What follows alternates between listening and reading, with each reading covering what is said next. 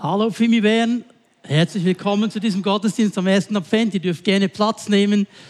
Herzlich willkommen auch all diejenigen, die zugeschaltet sind über den Livestream und mit uns diesen ersten Adventsgottesdienst feiern. Und dieser kleine Trailer hat uns schon hineingenommen in das Thema der Predigten, die uns beschäftigen werden bis zu Heiligabend. Es wird um diese Männer gehen. Es wird ein Stück weit auch um dieses Kamel gehen. Dazu dann später mehr. Wir feiern den ersten Advent und Advent ist ja ähm, ein lateinisches Wort in der Wurzel Adventus Ankunft. Und es ist diese Zeit, die uns helfen soll, uns innerlich darauf vorzubereiten, dass Jesus Christus auf diese Welt gekommen ist, dass er als Sohn Gottes auf diese Erde gekommen ist, geboren in dieser Futterkrippe hineingelegt in Bethlehem als unser Erlöser, als unser Herr. Das ist das große Thema in unserer Kultur im Westen, eine Vorbereitung auf Weihnachten, dieses Fest der Freude. Und dazu sollen uns diese Gottesdienste auch helfen, innerlich so ausgerichtet zu sein. Jesus Christus ist auf diese Welt gekommen. Und dieser Jesus Christus, und das ist auch schön in diesem Lied ja durchgeklungen, er will nicht einfach nur der Herr der Welt sein, er hat ein Anliegen, er will dein ganz persönlicher Herr sein. Er sucht nicht einfach nur die Beziehung mit der ganzen Welt so global. Er sucht die Beziehung zu jedem einzelnen Menschen. Er ist ein persönlicher Gott, der eine persönliche Beziehung mit uns aufnehmen will. Und es bedarf dazu meiner Entscheidung. Ich muss mein Herz öffnen. Schön angetönt in diesem Moment, wo er sagt in diesem Lied, ich bin nicht einer der weisen Männer, die da waren. Ich bin auch nicht einer der Hirten, die dann zum Stall gehen konnten. Aber was ich heute tun kann, ich gebe ihm mein Herz. Ich entscheide mich, ihn einzuladen in mein Leben hineinzukommen. Darum geht es an Weihnachten. Das ist das große Anliegen des Herrn. Und der Herr ermutigt uns, jeden von uns in dieser Beziehung zu bleiben, nicht einfach nur die Entscheidung zu treffen. Ja, vielleicht sagst du, okay, diese Entscheidung, die habe ich schon lange getroffen. Die Frage ist nicht, ob du sie mal getroffen hast, das ist die wichtigste Entscheidung, aber die wichtige Frage dann ist, bleibst du dran? Bleibst du in dieser Beziehung? Ist es eine brauche ich mal ein Modewort in unserer heutigen Zeit, eine nachhaltige Beziehung.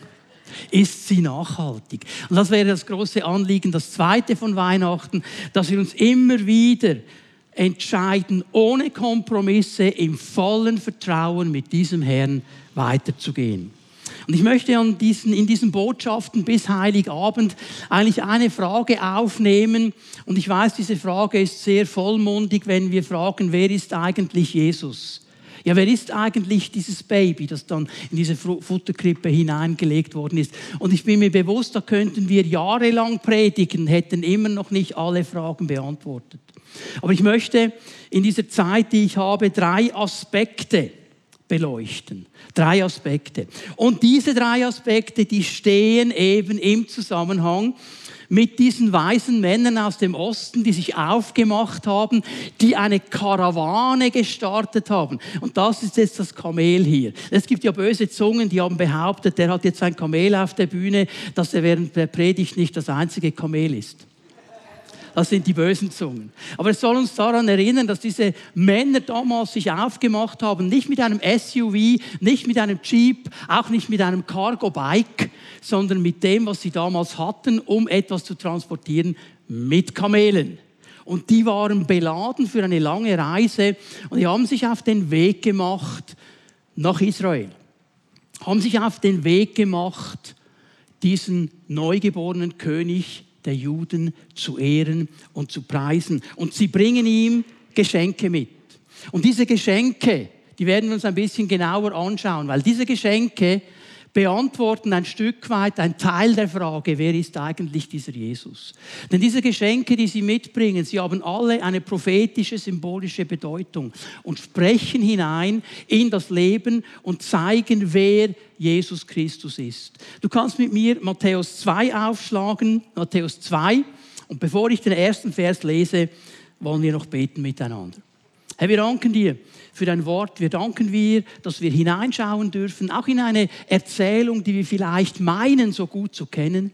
Aber Geist Gottes, ich weiß, du hast neue Gedanken, du hast neue Ideen, du hast neue Aspekte, die du uns zeigen möchtest. Und darum bitten wir dich, Herr, dass du uns begegnest mit deinem guten Geist, unsere Ohren öffnest, unsere Herzen öffnest und wir ganz neu hineintauchen können in diese wunderbare Erzählung deiner Geburt. In Jesu Namen. Amen. Und Matthäus 2, Vers 1 Jesus wurde zur Zeit des König Herodes in Bethlehem, einer Stadt in Judäa, geboren. Bald darauf kamen Sterndeuter aus einem Land im Osten nach Jerusalem. Und hier in diesem ersten Vers werden uns mal diese Überbringer der Geschenke vorgestellt. Und sie werden hier in dieser Übersetzung, die ich gelesen habe, Sterndeuter genannt. Und die meisten deutschen Übersetzungen, die sprechen auch von Sterndeutern oder von weisen Männern aus dem Osten. Im griechischen Grundtext steht hier ein ganz interessantes Wort, nämlich das Wort Magoi. Und da muss man jetzt nicht ein griechisch Spezialist sein, um schnell herauszufinden, was Magoi eigentlich bedeutet, nämlich Magier. Das wäre jetzt die wörtliche Übersetzung.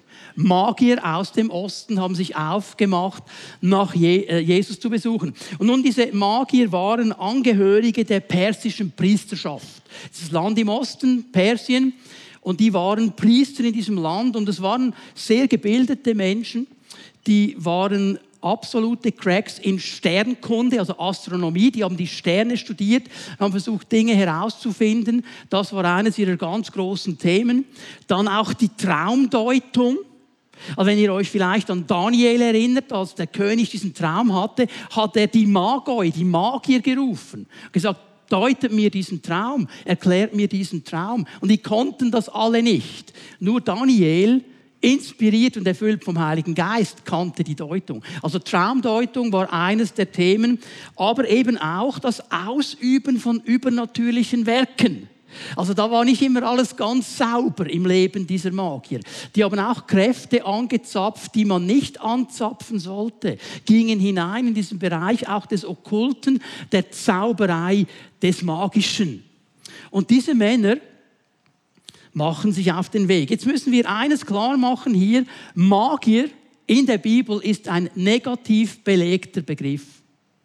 Also diese Gruppe von Menschen, die auf, sich aufmachen, Jesus zu besuchen, die bekommen in der Bibel kein positives Zeugnis. Sie bekommen ein negatives Zeugnis. Ganz stark im Alten Testament. Betrüger, Verführer, man muss die ablehnen. Also man ist gegen die. Und diese Leute machen sich auf den Weg. Diese Sterndeuter kommen aus dem Osten, sagt uns die Bibel, Mesopotamien, das Zweistromland oder Babylon als bekannte Stadt war so ihr Gebiet. Und das ist die Gegend des heutigen Iraks. aus dieser Gegend kamen die. Und jetzt ist es interessant, dass uns die Weihnachtsgeschichte zuerst einmal hier in Vers 1 ganz widersprüchliche, umstrittene Personen vorstellt. Ich meine, den Herodes, den lassen wir mal außen vor. Ist ja auch eine widersprüchliche, sehr umstrittene Figur. Aber nur wenn ich jetzt mal diese Leute hier nehme, die sich aufmachen, um diesen neugeborenen König der Juden zu besuchen. Diese Weisen aus Babylon, in den Augen Babylons waren sie Weise, schau mal, in den Augen Israels waren sie Gotteslästerer. Also als die ankamen in Jerusalem, am Thron oder am, am, am Palast von König Herodes, das waren Gotteslästerer. Also suspekt. Sollen wir die überhaupt reinlassen? Was wollen die denn überhaupt? Aber eines, und das ist ein wichtiger Punkt, den wir nie vergessen dürfen, dass zwischen dem Osten, also zwischen diesem Babylon, Mesopotamien und Israel eine ganz starke Verbindung besteht. Denn Israel wurde genau in diese Gegend ins Exil geführt. Als Jerusalem zerstört worden ist, der Tempel zerstört worden ist, ein erstes Mal, und die Juden ins Exil gebracht wurden, dann gingen sie genau in diese Gegend.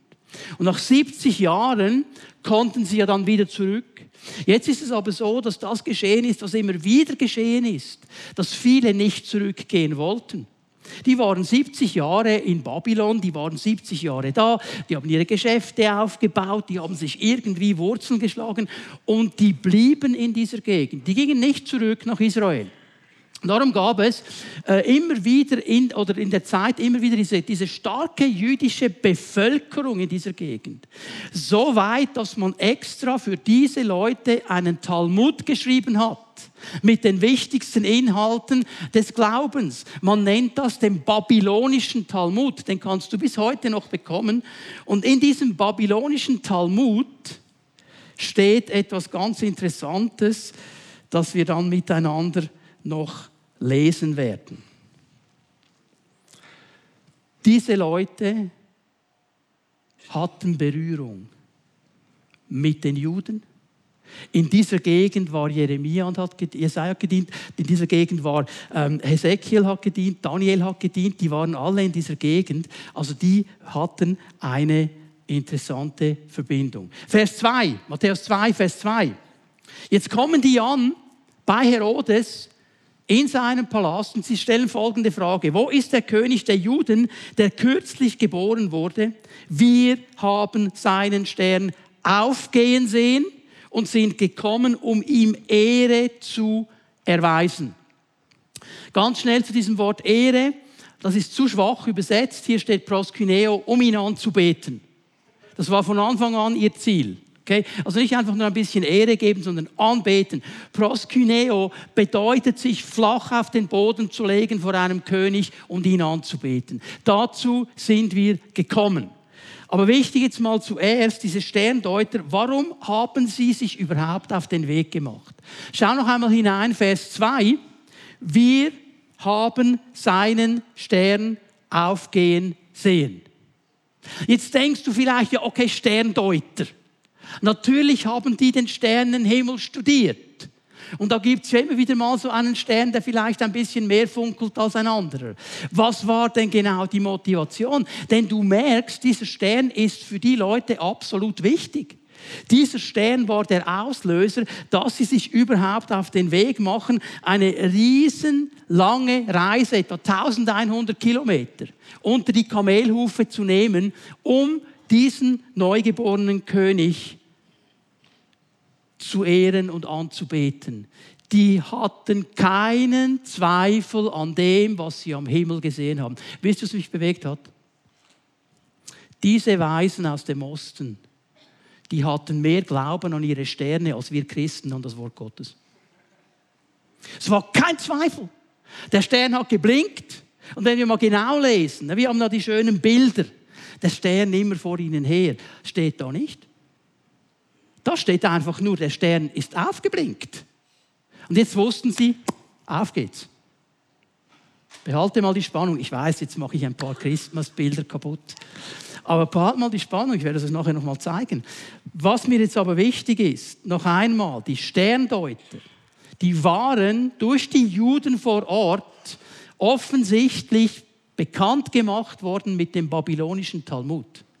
Denn in diesem babylonischen Talmud ist diese Messias-Erwartung. Der König wird kommen, absolut groß. Und unter anderem wird eine Stelle zitiert, 4. Mose 24, Vers 17, der erste Teil des Verses. Und hier sagt Bileam, prophetisch, der muss ja prophetisch sprechen, der sollte eigentlich Israel verfluchen, kann aber nicht, muss prophetisch sprechen. Schau mal, was er sagt. Ich sehe jemanden, noch ist er nicht da ich erblicke ihn, aber erst von ferne. Also das kommt noch nicht. Biliam sagt, das kommt noch nicht. Irgendwann in der Zeit kommt's. Ein Stern. Ein Stern. Merkst du etwas? Ein Stern geht auf bei den Nachkommen Jakobs. Ein Herrscher erhebt sich in Israel. Und sie wussten, dieser Stern, der uns auffällt, ist nicht einfach nur eine kosmische Erscheinung. Das hat zu tun mit dieser Messias-Erwartung, die die Juden haben. Das ist das Zeichen, dass der neue König, der gewaltige König Israels, geboren worden ist. Darum machen sie sich auf den Weg. Darum gehen sie dahin, weil sie das verstanden haben. Und sie kommen da an. Und sie machen auch klar, warum sie gekommen sind. Wir sind gekommen, um diesen König anzubeten.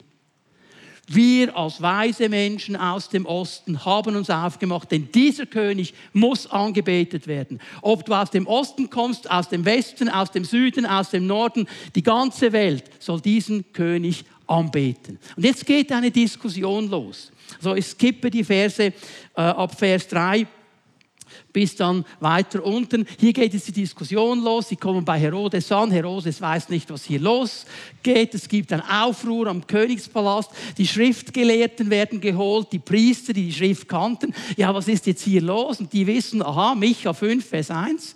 Wenn, ihr müsst nicht in Jerusalem suchen, ihr müsst ein bisschen weitergehen nach Bethlehem. Der kommt da auf die Welt. Das ist das, was Micha prophetisch vorausgesagt hat. Klammer, die Priester und die Schriftgelehrten wussten also genau, wo der Messias auf die Welt kam. Klammer geschlossen. Und Herodes sagt ihnen noch, ja, geht mal hin, kundschaftet das alles aus, checkt es alles aus und dann gebt mir dann Bescheid. Weil er hatte einen anderen Plan für dieses Baby. Der wollte es umbringen, wissen wir aus der Geschichte. Okay? Jetzt lesen wir weiter ab Vers 9. Mit diesen Anweisungen des Königs, also mit diesem Auftrag, geht mal hin, schaut mal, wo er ist und gebt mir dann Bescheid. Mit diesen Anweisungen des Königs machten sie sich auf den Weg. Und jetzt schau mal, was hier steht. Und der Stern, den sie hatten aufgehen sehen, Vergangenheit, zog vor ihnen her, bis er schließlich über dem Ort stehen blieb, wo das Kind war. Erst jetzt, für diese kurze Strecke Jerusalem, Bethlehem, zieht der Stern vor ihnen her. Er leuchtet noch einmal auf und zieht jetzt vor ihnen her bis zum genauen Standpunkt, wo Jesus war. Ich werde am nächsten Sonntag ein bisschen mehr dazu sagen. Hier mal lasse ich diese Spannung. Interessant ist aber eines. Wann siehst du Sterne? In der Nacht. Heißt, diese Männer sind in der Nacht gereist, war ein absolutes No-Go zur damaligen Zeit. Zur damaligen Zeit haben sich nur Diebe und Flüchtlinge in der Nacht bewegt. Für alle anderen war es viel zu gefährlich. Und die kommen mit einer riesen Karawane, nicht nur mit einem Kamel. Für uns hat es nur für eines gereicht. Die hatten noch ein paar mehr. Und die waren bestückt mit kostbaren Dingen. Das war eine heiße Sache, die sich die erlaubt haben. Aber die waren so ich sage jetzt mal, getrieben von diesem Wunsch, den König zu sehen und ihn anzuwenden. Es war ihm völlig egal. Jede Sicherheitsvorkehrung, völlig egal. Wir wollen ihn sehen. Vers 10. Als sie den Stern sahen, waren sie überglücklich. Aber diesen Vers, den kann man gar nicht richtig übersetzen auf Deutsch. Es ist alles viel zu flach, denn in diesem Vers 10 sind vier Worte drin, die Freude beschreiben. Die sind total ausgeflippt. Die waren total aus dem Häuschen, als dieser Stern wieder kommt. Stell dir vor, die sind 1100 Kilometer unterwegs. Und das ging eine lange Zeit. Ich werde es dann noch aufklären, wie lange das etwa ging. Und die haben den nicht mehr gesehen. Die sind einfach gelaufen, gelaufen, gelaufen. Und jetzt, bam, ist er wieder da nach all dieser Zeit. Und die flippen völlig aus. Man könnte es so übersetzen, sie freuten sich mit einer unbeschreiblichen Megafreude. Die sind total ausgeflippt. Die, uh, da war Partytime. Die Kamele haben mitgetanzt. Da war eine riesengroße Freude, weil sie haben verstanden, um was es hier geht. Vers 11. Und sie gingen in das Haus und fanden dort das Kind und seine Mutter Maria. Da warfen sie sich vor ihm nieder und erwiesen ihm die Ehre. Jetzt wird das Wort Proskyneo erklärt. Es bedeutet, dich niederzuwerfen, in den Staub zu werfen. Und das waren weise Männer, das waren reiche Männer und die hatten schöne Kleider. Das war ihnen in diesem Moment völlig egal. Sie schmissen sich in den größten Dreck, weil jetzt stehen sie vor dem König oder vielmehr liegen sie vor dem König und beten ihn an, weil er ist der König aller Könige. Und dann holten sie die Schätze hervor, die sie mitgebracht hatten und gaben ihm Gold, Weihrauch und Myrrhe. Betone zwei Dinge hier nochmal ganz schnell. Anbetung, sich niederzuwerfen, ihm alle Ehre zu geben, sich total diesem Herrn auszuliefern und ihm zu dienen. Und es sind die Heiden, die den Messias so anbeten. Es ist nicht sein Volk. Es sind nicht die Priester und die Schriftgelehrten, das sind die großen Abwesenden.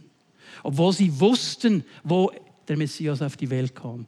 Aber die Heiden, die Abgelehnten, sie verstehen, wer dieser Jesus ist. Und dann kommt zu dieser Anbetung etwas hinzu, nämlich die Geschenke.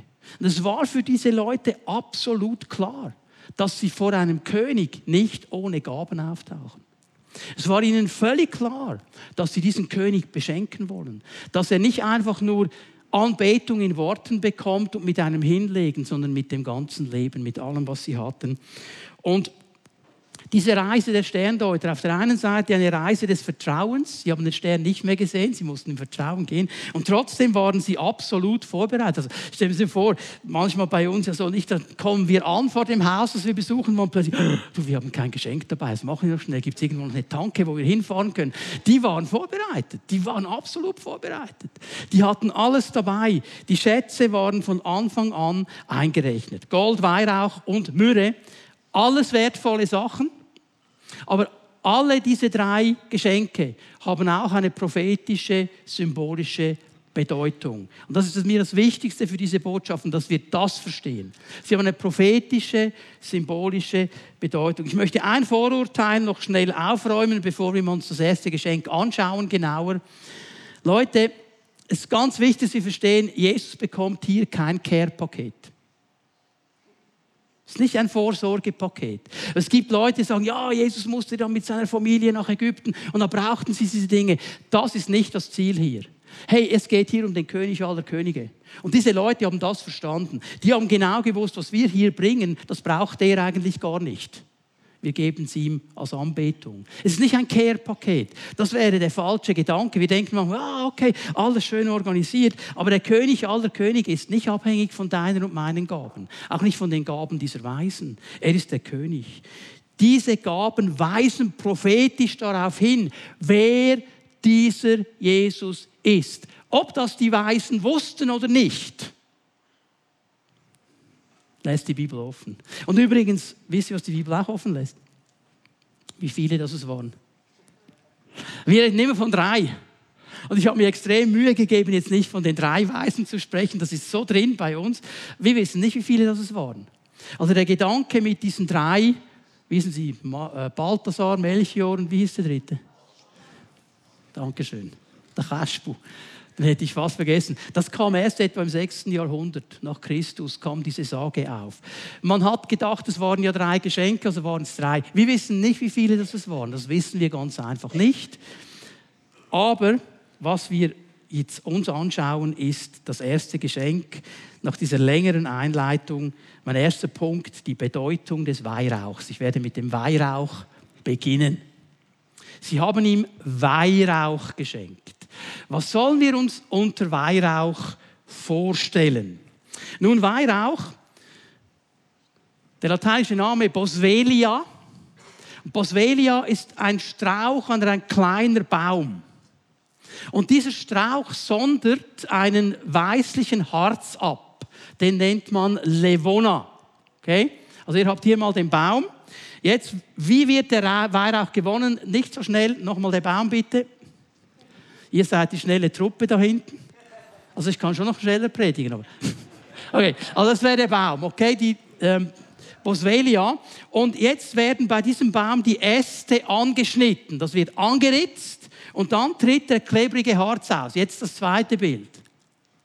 Das ist der klebrige weiße Harz, Levona genannt, der dann austritt und dann wird diese Levona an der frischen Luft getrocknet. Das wird in die frische Luft gelegt und dann sieht das am Schluss, jetzt kannst du das dritte Bild bringen, Dankeschön, etwa so aus. Es gibt dann diese kleinen Kügelchen oder Quadrate, je nachdem, und die kann man anzünden.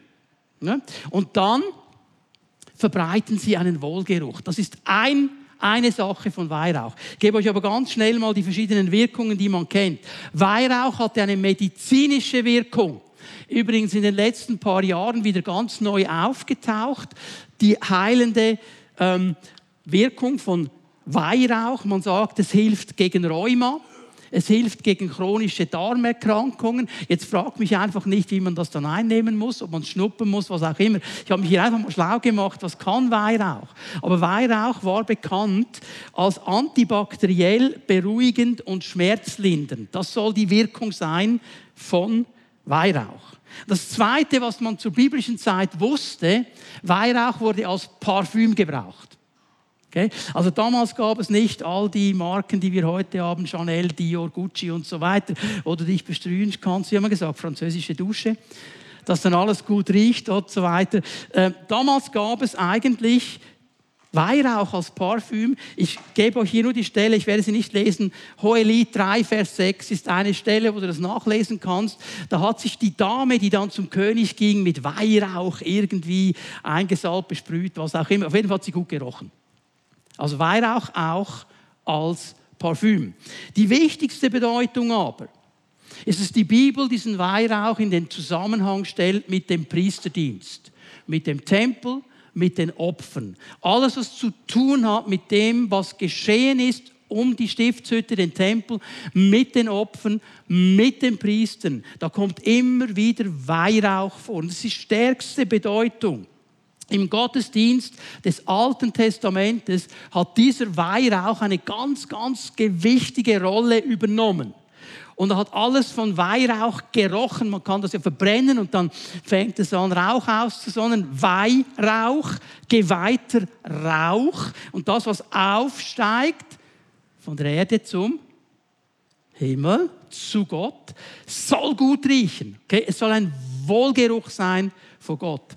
Und man spricht dann oft von Räucherwerk, also wenn du von Räucherwerk liest, Altes Testament, Neues Testament, ist immer Weihrauch dabei, andere Dinge dazu, aber Weihrauch als ganz prominentes Teil.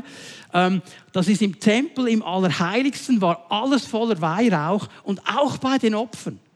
Und das können wir uns ja ein bisschen vorstellen haben die Bilder ja nicht so im Kopf oder auch den Geruch nicht so im Kopf. Aber wenn da im Tempel Tag für Tag diese Opfer dargebracht worden sind, auf verschiedenen Altären und Tiere wurden verbrannt auf diesem Opferaltar, da kommt auch ein Geruch. Da bist du dann vielleicht froh, wenn es ein bisschen Weihrauch noch dazu gibt, der den ganzen Geruch neutralisiert. Also das war so der ganz, ganz wichtige Moment. Ich gebe euch hier noch eine Stelle, auch die werde ich nicht lesen, Offenbarung 8, Vers 4. Offenbarung 8, Vers 4.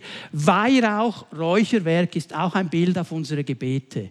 Also unsere Gebete, die wir aussprechen zu Gott, werden mit Weihrauch verglichen. Weihrauch ist also in diesem Sinne ein prophetischer, symbolischer Hinweis auf einen ganz wichtigen Teil des Dienstes Jesu, dass er nämlich unser Priester ist, unser Hohepriester ist. Jesus hat für uns den Priesterdienst übernommen. Und jetzt muss ich kurz etwas über diesen Priesterdienst sagen, denn für viele von uns ist der Begriff Priester nicht mehr verständlich. Okay, wer katholisch aufgewachsen ist, ist vielleicht noch ein bisschen verständlicher, aber der Begriff Priester in der heutigen Zeit, mir fällt auf, entweder verstehen die Leute nicht, was es ist, oder dann ist er vorbelastet dann wird er in Zusammenhang gestellt mit Missbrauchsvorwürfen und so weiter. Das ist das, was die Medien sagen. Und ist euch übrigens aufgefallen, eigentlich in jedem Film, wo ein Priester vorkommt, ist der Priester ein bisschen bescheuert. Kannst du nicht ernst nehmen. Also er hat immer ein bisschen nicht alle, oder ist nicht die hellste Kerze auf dem Adventskranz, okay? Also ein bisschen dieses Bild des Priesters. Aber der Priester hier, und vor allem im Alten Testament, ganz, ganz wichtig. Ein Priester hatte nämlich eine ganz wichtige Aufgabe. Und hier müssen wir verstehen, ich muss das nur ganz kurz machen, es gab eine Hierarchie, es gab verschiedene Arten von Priester, sage ich jetzt mal. Der aller, allerhöchste, der aller, allerwichtigste war der hohe Priester, der erste Priester, das war der allerwichtigste. Das war der, der einmal im Jahr hinein durfte ins Allerheiligste, wo niemand hinein durfte. Der Tempel im Alten Testament hatte ja diesen Vorhof, hatte das Heiligtum, hatte das Allerheiligste. Und hinter diesem dicken Vorhang wo die Bundeslade war, das Allerheiligste. Haben wir gesagt, das ist die Gegenwart Gottes, da wohnt Gott, da ist Gott gegenwärtig. Und einmal im Jahr durfte dieser hohe Priester da hinein, um ein Opfer zu bringen, direkt in die Gegenwart Gottes. Okay? Das war der hohe Priester. Der stand dann also in der Gegenwart Gottes. Und was ist sein Dienst? Ich fasse das hier zusammen. Man könnte ganz viel über den priesterlichen Dienst sagen. Ich möchte es hier mal so zusammenfassen. Der Priester hatte die große Aufgabe, die Beziehung zwischen Gott und den Menschen wiederherzustellen und zu bewahren. Er war in diesem Sinne ein Mittler. Okay? Also er sollte wieder vermitteln zwischen Gott und den Menschen. Er sollte diese Beziehung wiederherstellen und sollte den Menschen helfen, in dieser Beziehung zu bleiben. So soll durch den Dienst eines Priesters eigentlich die zerbrochene Beziehung zwischen Gott und Mensch wiederhergestellt werden. Da sollte wieder eine Möglichkeit bestehen. Denn diese Beziehung, und hier ist die Bibel ja auch ganz klar, ist zerbrochen aufgrund von Sünde. Also Beziehung, die einmal da war, die sehr nahe war, die sehr intim war, die ein Miteinander war, ist zerbrochen. lass mich kurz etwas sagen, auch der Begriff Sünde. In unserer heutigen Zeit fast nicht mehr verständlich. Okay? Wenn wir hier von Sünde sprechen, dann meine ich nicht primär eine Tat. Wir denken immer, okay, Sünde, das ist Sünde, das ist Sünde, das ist Sünde. Habe ich ja alles nicht gemacht. Die Bibel spricht gar nicht primär von einer Tat. Die Bibel spricht eigentlich viel mehr, soll ich sagen, von einem Zustand, nämlich dem Zustand der Zielverfehlung. Der Mensch, von Gott geschaffen, mit einem klaren Ziel, mit einem klaren Gedanken, hat dieses Ziel verfehlt. Er ist an diesem Ziel vorbeigegangen. Und ich meine, wir alle wissen, oder, wenn du im Navi falsche Zielkoordinaten angibst, dann wirst du irgendwo ankommen, aber nicht da, wo du hin wolltest. Und genau das ist die Beschreibung. Es ist die falsche Zielkoordination. Wir haben schon das Gefühl, wir sind doch nicht schlecht unterwegs, aber wir kommen nie an. Nicht da, wo Gott uns haben möchte. Nicht zur Erfüllung, die Gott uns eigentlich geben müsste. Und das Resultat ist eine Orientierungslosigkeit. Wir haben den Kompass verloren. Wir wissen nicht mehr genau, wohin. Ich kann mich erinnern, als wir ähm, früher als Kinder mit unseren Eltern zusammen einmal im Jahr nach Torino gingen, unsere Verwandtschaft zu besuchen. Das ist eine riesengroße Stadt schon damals. Und das war jedes Mal ein Spießrutenlauf. Ich kann mich erinnern. Also, je näher wir kamen, desto nervöser wurde mein Vater. Weil er wusste ganz genau, okay, Ausfahrt Torino ist klar. Aber jetzt müssten wir dann in Torino noch zu den Verwandten kommen. Navi gab es nicht. Was sind wir in der Stadt herumgefahren? Ich hatte ja City Seeing äh, überall in Torino, bis wir dann und dann haben wir versucht Dinge aufzuschreiben. Hat er gesagt, Mami, schreib auf hier so und so, da links, da rechts. Das Blöde an der Sache, dieses Schild war im nächsten Jahr nicht mehr da. Orientierung. Und du kommst nicht an und das macht dich nervös und du weißt, es gibt doch noch mehr, wir wollen eigentlich irgendwo hin. Genau das ist der Zustand, den so viele Menschen haben. Diese Orientierungslosigkeit und sie versuchen alles. Es ist diese innere Zerrissenheit. Mal links, mal rechts, mal geradeaus, mal nach hinten, nochmal anfahren. Diese innere Zerrissenheit. Das ist der Zustand, den die Bibel als Sünde beschreibt. Und es ist eine Gefangenschaft in sich selber weil wir es nicht schaffen, mit eigener Kraft aus diesem Zustand herauszukommen. Das schaffen wir nicht. Da brauchen wir Hilfe von außen. Wir können uns nicht selber aus diesem Zustand erlösen. Und darum ist diese Beziehung, diese, diese Connection zu diesem, zum Quelle des echten Lebens, ist zerstört. Und der Priester, er will versuchen, das wieder herzustellen. Die Bibel macht es glasklar, es braucht einen Vermittler. Es braucht jemanden, der kommt. Es braucht jemand, der das wiederherstellt. Und der Priester wird zu einem Mittler und im Alten Testament wird es so beschrieben, dass er diese Opfer bringen musste. Das ist ein Bild, das wir nicht mehr kennen heute. Wir haben manchmal vielleicht noch das Gefühl, wir müssen gewisse Opfer bringen bei Gott. Das musst du nicht. Wir werden am Ende der Botschaft nochmal darauf zurückkommen. Aber damals mussten Opfer gebracht werden. Und diese unschuldigen Tiere, die nichts gemacht haben, die wurden dann für dich getötet, für deine Verfehlung, für deine Zielverfehlung. Und die wurden vor Gott dargebracht als Opfer, um die Beziehung wiederherzustellen. Jetzt kommen wir in eine ganz große Spannung. Und das können viele Menschen heute nicht mehr einordnen. Nämlich auf der einen Seite dieser gerechte, heilige Gott, der sagt, ich, ich, ich kann das nicht einfach stehen lassen. Ich kann nicht einfach sagen, Schwamm drüber. Ich kann nicht einfach sagen, okay, alles gerade, fünf ist eine gerade Zahl. Kann ich nicht. Ich bin gerecht und heilig. Und heilig bedeutet ja nichts anderes als die, der unendliche Abstand zwischen Gott und dem Bösen. Und auch der unendliche Abstand zwischen uns und Gott, weil wir nicht mehr heilig sind. Weil wir aus diesem Ziel Gottes herausgekommen sind und herausgefallen sind. Aber auf der anderen Seite ist er barmherzig. Er sagt, ich muss einen Weg finden, ich muss einen Weg finden, denn ich möchte mit diesen Menschen zusammen sein. Ich möchte diese Beziehung. Ich möchte, dass sie wieder gelebt werden kann. Ich muss einen Weg finden. Und der Weg geht über ein Opfer. Der Weg geht dahin, dass er selber Mensch geworden ist und das ultimative Opfer gebracht hat, um die Beziehung zwischen dir und Gott, zwischen mir und Gott wiederherzustellen. Aber es braucht ein Opfer. Dieser Gott will Beziehung. Er will Beziehung mit uns Menschen. Und weißt du, was jetzt wichtig ist zu verstehen? Das ist sein Wunsch. Das ist sein Anliegen. Gott braucht uns nicht. Er braucht uns nicht. Es gibt in der Theologie einen Begriff, die Allgenügsamkeit Gottes. Das heißt nichts anderes, als Gott hat alles, was er braucht.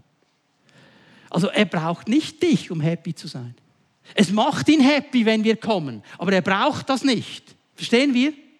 Es war seine freiwillige Entscheidung. Er hat alles in Bewegung gesetzt, um diese Beziehung wieder aufzubauen. Ich lese hier mal Jesaja 59, Vers 2, wo es so ganz klar erklärt wird.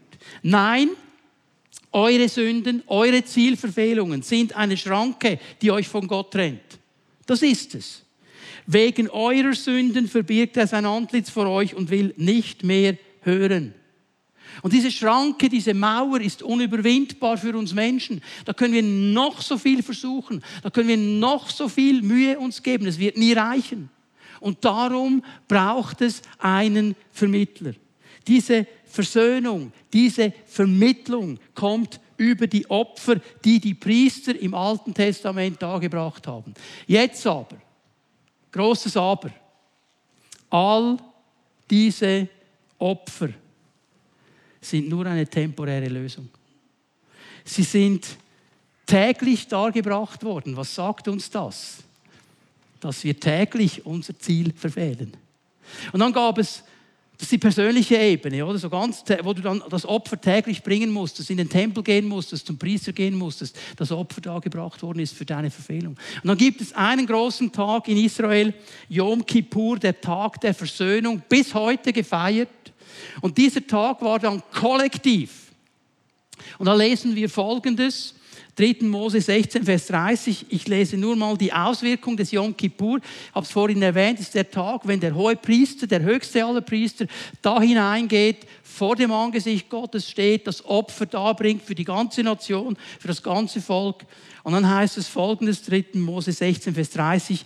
An diesem Tag werdet ihr mit dem Herrn versöhnt und von aller Schuld gereinigt. Ihr seid dann in seinen Augen wieder rein. Tolle Sache. Nur leider offensichtlich nicht nachhaltig. Denn sie mussten das jedes Jahr machen. Das ist nur eine temporäre Lösung. Und es ist ein Hinweis und ein Licht, ein Schatten auf das, was Jesus Christus durch sein Kommen eben ein für alle Mal klar gemacht hat. Das ist mein letzter Punkt heute Morgen. Jesus ist unser Hohepriester. Er wurde unser Hohepriester. Und ich betone hier bewusst Hohepriester, werde euch dann gleich erklären, warum. Durch das Kommen Jesu Christi, durch sein Opfer am Kreuz. Und das war das einzige Ziel. Es war die einzige Aufgabe, die er eigentlich hatte. An diesem Kreuz für dich und für mich zu sterben. Deine und meine Zielverfehlung auf sich zu nehmen und dieses Opfer zu sein. Und mit diesem Opfer am Kreuz wurde ein für alle Mal Genüge getan. Wir sind nicht mehr im Alten Testament. Das ist nicht eine temporäre Sache. Es gilt für alle Zeit. Wir gehen miteinander hinein in den Hebräerbrief. Der Hebräerbrief, wie kein anderer, macht diese Punkte klar. Weil der Schreiber des Hebräerbriefs, wer immer es war, wir wissen nicht, wer diesen Brief geschrieben hat. Aber eines kannte er. Er kannte die Christen der damaligen Zeit und er kennt sie heute dass sie so schnell wieder ansprechbar sind für Religion, für irgendwelche Taten und dass sie hier unter Druck in der Gefahr waren, wieder zurückzugehen, wieder in das Temporäre hinein. Und er sagt ihnen folgendes, Hebräer 10, Vers 10, lesen hier mal ein paar Verse. Weil Jesus Christus den Willen Gottes erfüllt und in seinem eigenen Leib als Opfer dargebracht hat. Das ist der Wille Gottes. Darum kam Jesus auf diese Welt, um dieser Mittler zu sein, dass er selber das Opferlamm wurde. Nicht irgendein Tier, das dann gestorben ist für dich und für mich, sondern er, der Sohn Gottes, er selber wurde dieses Opfer und ist an diesem Kreuz gestorben. Schau mal, was jetzt steht. Darum sind wir jetzt ein für allemal geheiligt. Ganz großer Unterschied. Ein für allemal. Hier ist etwas geschehen, das man im alten Bund so noch nicht kannte. Durch das Opfer Jesu wurde alle Opfer für nichtig erklärt. Man brauchte sie nicht mehr. Dieses eine Opfer ist genug für immer und in alle Ewigkeit. Das werden wir noch feiern, wenn wir mit dem Herrn zusammen sind in der Ewigkeit. Es reicht. Es braucht kein anderes Opfer mehr. Du musst dir nicht überlegen, was könnte ich noch, was müsste ich noch, damit er zufrieden ist mit mir. Er ist zufrieden mit dir. Wenn du dein Herz für Jesus geöffnet hast und mit ihm unterwegs bist. Ja, aber ich mache doch noch Fehler. Das ist nicht die Frage hier. Das ist nicht die Frage. Das ist nicht die Frage. Wie du mit den Fehlern umgehst, werde ich dir gleich nachher noch sagen. Das Opfer, Jesu ist ein für alle Mal gültig. Es muss nicht wiederholt werden. Muss nicht. Vers 11. Jeder, und jetzt kommt der Vergleich, jeder andere Priester steht Tag für Tag am Altar. Er muss Tag für Tag diesen Dienst verrichten. Und er bringt unzählige Male die gleichen Opfer. Seht ihr dieses System hier? Unzählige Male, immer wieder dasselbe, immer wieder die gleichen Opfer, die doch niemals imstande sind, Sünde wegzunehmen. Sie können sie abdecken für einen Moment, aber nicht wegnehmen. Das ist ein großer Unterschied. Wenn ich etwas abdecke, wenn ich hier eine Decke nehmen würde über diese kleine Kanzel, dann wäre sie zwar abgedeckt, sie wäre aber immer noch da. Wenn ich sie aber nehme und wegtrage, okay, ich mache es jetzt nicht bis ganz hinten, ihr versteht den Gedanken, dann ist es nicht mehr da. Hier ist der große Unterschied. Das Opfer Jesu kann Sünde wegnehmen. Sie nimmt sie wirklich weg. Ein für alle Mal. Vers 12. Christus dagegen hat sich, nachdem er ein einziges Opfer für die Sünde dargebracht hat, für immer auf den Ehrenplatz an Gottes rechter Seite gesetzt. Eine andere Übersetzung sagt, er ging durch den ganzen Himmel. Was ist damit gemeint? Er ging hinein bis ins Allerheiligste, bis zur Gegenwart Gottes. Analog dem, was der menschliche Hohepriester einmal im Jahr gemacht hat, hat Jesus gemacht. Er ging vor seinem Vater und in dieser Gegenwart des Vaters ist er bis heute. Und er hat diesen Ehrenplatz zu seiner Rechten. Was sagt mir das? Es ist ein für alle Mal erfüllt. Es ist erfüllt. Jesus kann sich hinsetzen. Ein Bild auf die Autorität. Er muss nicht herumrennen. Er sitzt. Er hat die Autorität, weil er weiß, mein Opfer ist für alle Zeit gültig. Und darum kann auch diese Ruhe kommen, auch in unser Leben hinein. Jesus hat es für uns getan. Der Priesterdienst Jesu ist so wichtig. Und denkst du, okay, was hat das jetzt mit meinem Leben zu tun? Die einen haben schon die Augenbrauen äh, so nach oben gezogen, wenn ich von den Fehlern gesprochen habe. Was mache ich jetzt mit denen? Ja, wir wissen ja, jetzt Hände unten lassen, aber wir wissen ja, da kommt immer wieder Zeugs. Was machen wir damit? Der Hebräerbrief gibt uns eine Antwort, Hebräer 4, Vers 14. Weil wir nun aber einen großen hohen Priester haben, der den ganzen Himmel bis hin zum Thron Gottes durchschritten hat, bis ins Allerheiligste hinein, bis ins Allerheiligste. Jesus, der Sohn Gottes, wollen wir entschlossen an unserem Bekenntnis zu ihm festhalten. Was ist das Bekenntnis? Schreibt ihr auf Hebräer 3, Vers 1. Hebräer 3, Vers 1. Das ist das Bekenntnis, nämlich Jesus Christus ist der Apostel und der Priester unseres Bekenntnisses. Was heißt das? Apostel ist ein Gesandter. Jesus wurde gesandt auf diese Erde, um für uns ein Opfer zu sein. Und er hat das als Priester dargebracht in sich selber. Das ist das Bekenntnis. Das Bekenntnis, an dem wir festhalten, ist, Jesus hat am Kreuz von Golgatha ein für alle Mal alle Opfer gebracht. Es braucht keine anderen Opfer. Amen. Das Bekenntnis. Aber was machen wir, wenn mir ein Fehler passiert? Dann rennen wir herum wie die aufgescheuchten Hühner und vergessen das Bekenntnis. Aber plötzlich das Gefühl, das Opfer Jesu reicht jetzt nicht mehr. Jetzt muss ich noch irgendwas machen, zu Kreuze kriechen und was weiß ich. Was ist die Antwort der Bibel? Vers 15. Jesus ist ja nicht ein hoher Priester, der in unserer Schwachheit, der in unserer Schwachheit nicht verstehen könnte. Der uns in unserer Schwachheit nicht verstehen könnte. Diese Übersetzung ist gut getroffen. Es gibt deutsche Übersetzungen, die übersetzen das falsch. Mitleid, Mitgefühl. Das ist eine falsche Übersetzung, ist zu schwach. Weil Mitleid, Mitgefühl gibt so eine Idee. Wir leiden ja immer mit den Armen. Wir haben ja Mitgefühl mit ihnen. Und dann kommt so ganz schnell, ist ja nicht so schlimm, ist ja nicht so schlimm. Jesus sagt nicht, ist nicht so schlimm. Hey, wenn ich einen Bock geschossen habe, wirklich so richtig, bam, voll am Ziel vorbei, dann sagt Jesus zu mir schon nicht, ja, ich verstehe jetzt schon, dass du es halt hast müssen machen. Die anderen sind ja auch böse gewesen. Sie haben dich ja provoziert.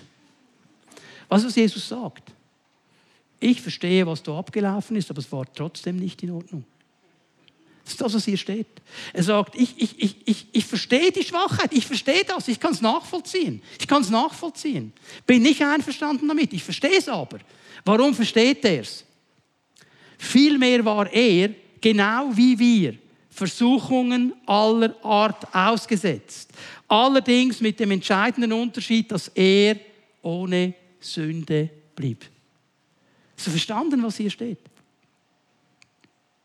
Jesus wurde nicht nur diese dreimal in der Wüste versucht. Jesus wurde konstant versucht. Genau wie wir. Genau wie wir Menschen. Wir werden konstant versucht. Der Unterschied zu ihm, er hat der Versuchung nicht nachgegeben. Er hat sie überwunden. Und darum kann er verstehen.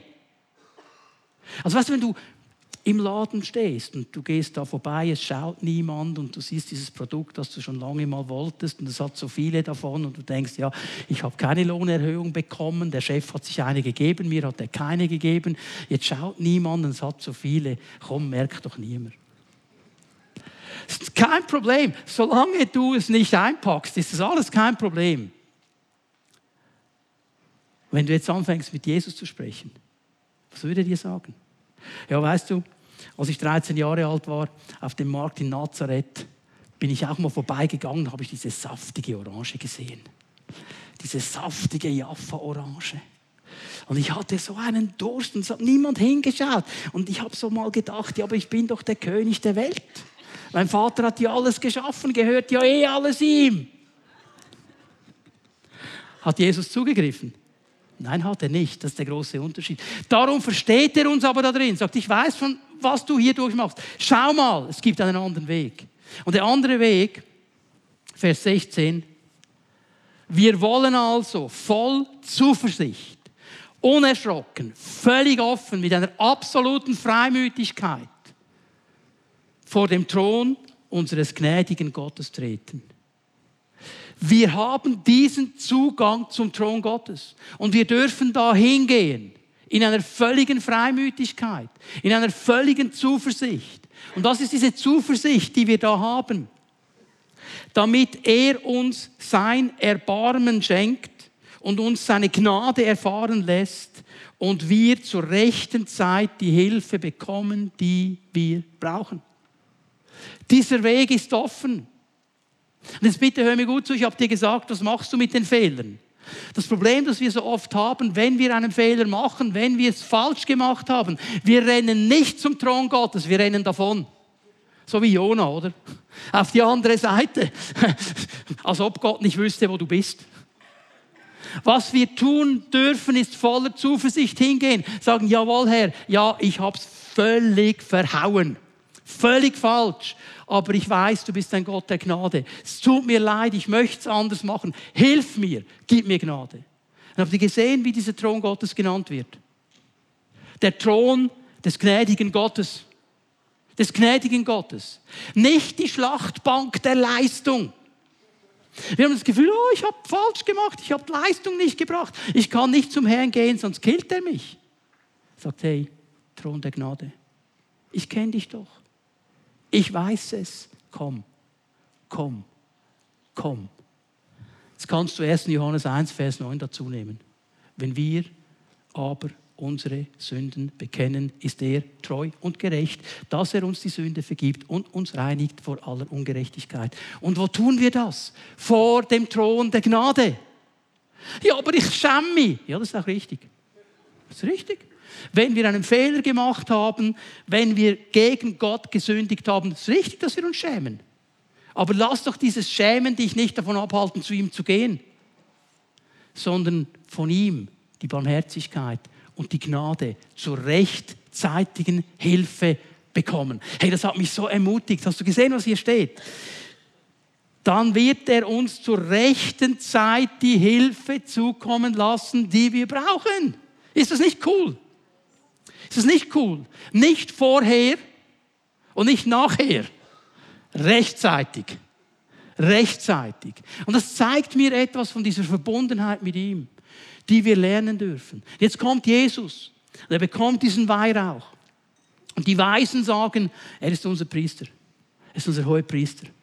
Er hat das Opfer für dich gebracht. Er hat den Weg, den lebendigen Weg geöffnet zum Thron Gottes.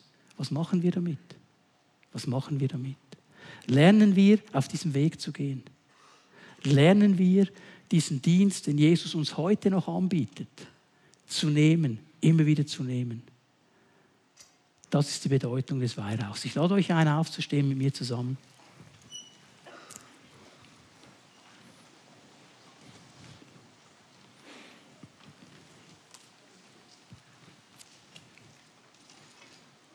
Wenn wir uns innerlich vorbereiten auf Weihnachten.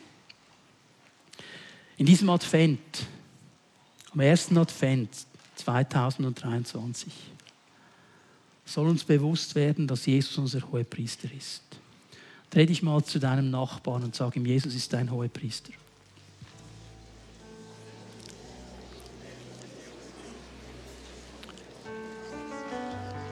Weißt du, wir haben immer das Gefühl, er ist der Hohepriester aller anderen. Aber meiner, doch er ist ein hoher Priester. Und er sagt dir heute Morgen, hey, was immer da ist, was immer dich hindert, was immer dich abhält, was immer nicht in Ordnung ist, komm zu mir. Komm zum Thron der Gnade. Ich möchte dir Hilfe geben, ich möchte dir Barmherzigkeit geben, ich möchte dir Gnade geben. Ich habe am Kreuz von Golgotha geblutet und gelitten für dich. Ich habe den Weg geöffnet. Du bist mein Kind. Wenn du dein Herz geöffnet hast für mich, du bist mein Kind. Ich möchte dir heute Morgen begegnen. Jesus ist hier als Hohepriester. Vielleicht bist du hier heute Morgen und sagst, okay, ähm, aber dieser allererste Schritt, dieses Öffnen meines Herzens, habe ich noch nicht vollzogen. Das darfst du heute Morgen tun darfst ihn einladen. Darfst ihn sagen, Jesus, ich möchte, dass du mein Herr bist. Ich möchte, dass du diese Beziehung wiederherstellst. Nimm mich wieder hinein in diese Beziehung zum Vater. Das ist meine Entscheidung heute Morgen. Die darfst du treffen heute Morgen. Und Jesus wird dir begegnen. Wenn du schon lange mit ihm unterwegs bist, schon lange Sohn oder Tochter bist und merkst innerlich diese Bindung, die dich zurückhält, alles loszulassen, zu ihm zu gehen. Er steht hier und sagt, hey, ich habe dich erlöst. Ich bin der Priester. Komm zu mir. Komm zum Thron der Gnade. Komm in meine Gegenwart. Ich möchte dich einladen, dass du eine Entscheidung triffst heute Morgen. Wir werden einen Moment so in der Gegenwart Gottes bleiben. Ich möchte dich einladen, wenn du sagst, ich will heute Morgen vor diesen Thron der Gnade kommen Vielleicht, weil da etwas ganz bewusst in meinem Leben ist, das ich bei der Gnade ausliefern möchte. Vielleicht, weil du sagst, ich will mich ganz neu entscheiden, mich nicht abbringen zu lassen von diesem Weg. Oder vielleicht, weil du sagst, dieser Jesus, ich will den in meinem Leben. Wenn du heute vor diesem Thron Gottes mit deinem Anliegen kommen willst, dann lade ich dich ein, dass du jetzt einen Schritt machst aus deiner Reihe heraus und dich hier vorne aufstellst. Gleich jetzt wirst du kommen zu diesem Thron der Gnade.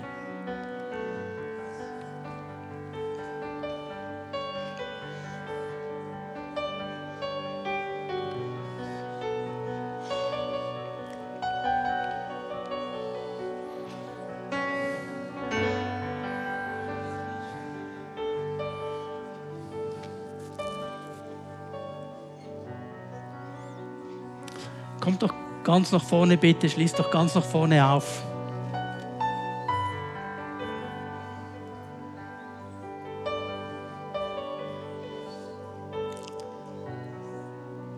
Warten, bis alle hier sind. Und dann werden wir Folgendes tun.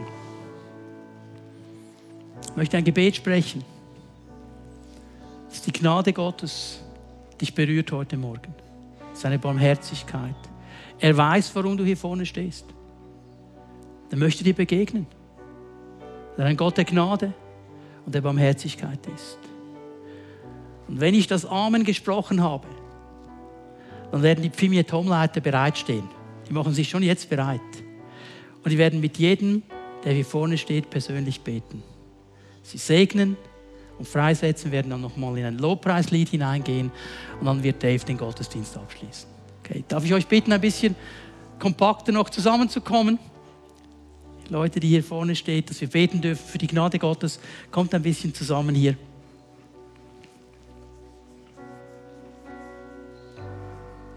Und wenn du die Freiheit dazu hast, deine Hände auszustrecken zum Herrn, darfst du das gerne mit mir zusammen tun.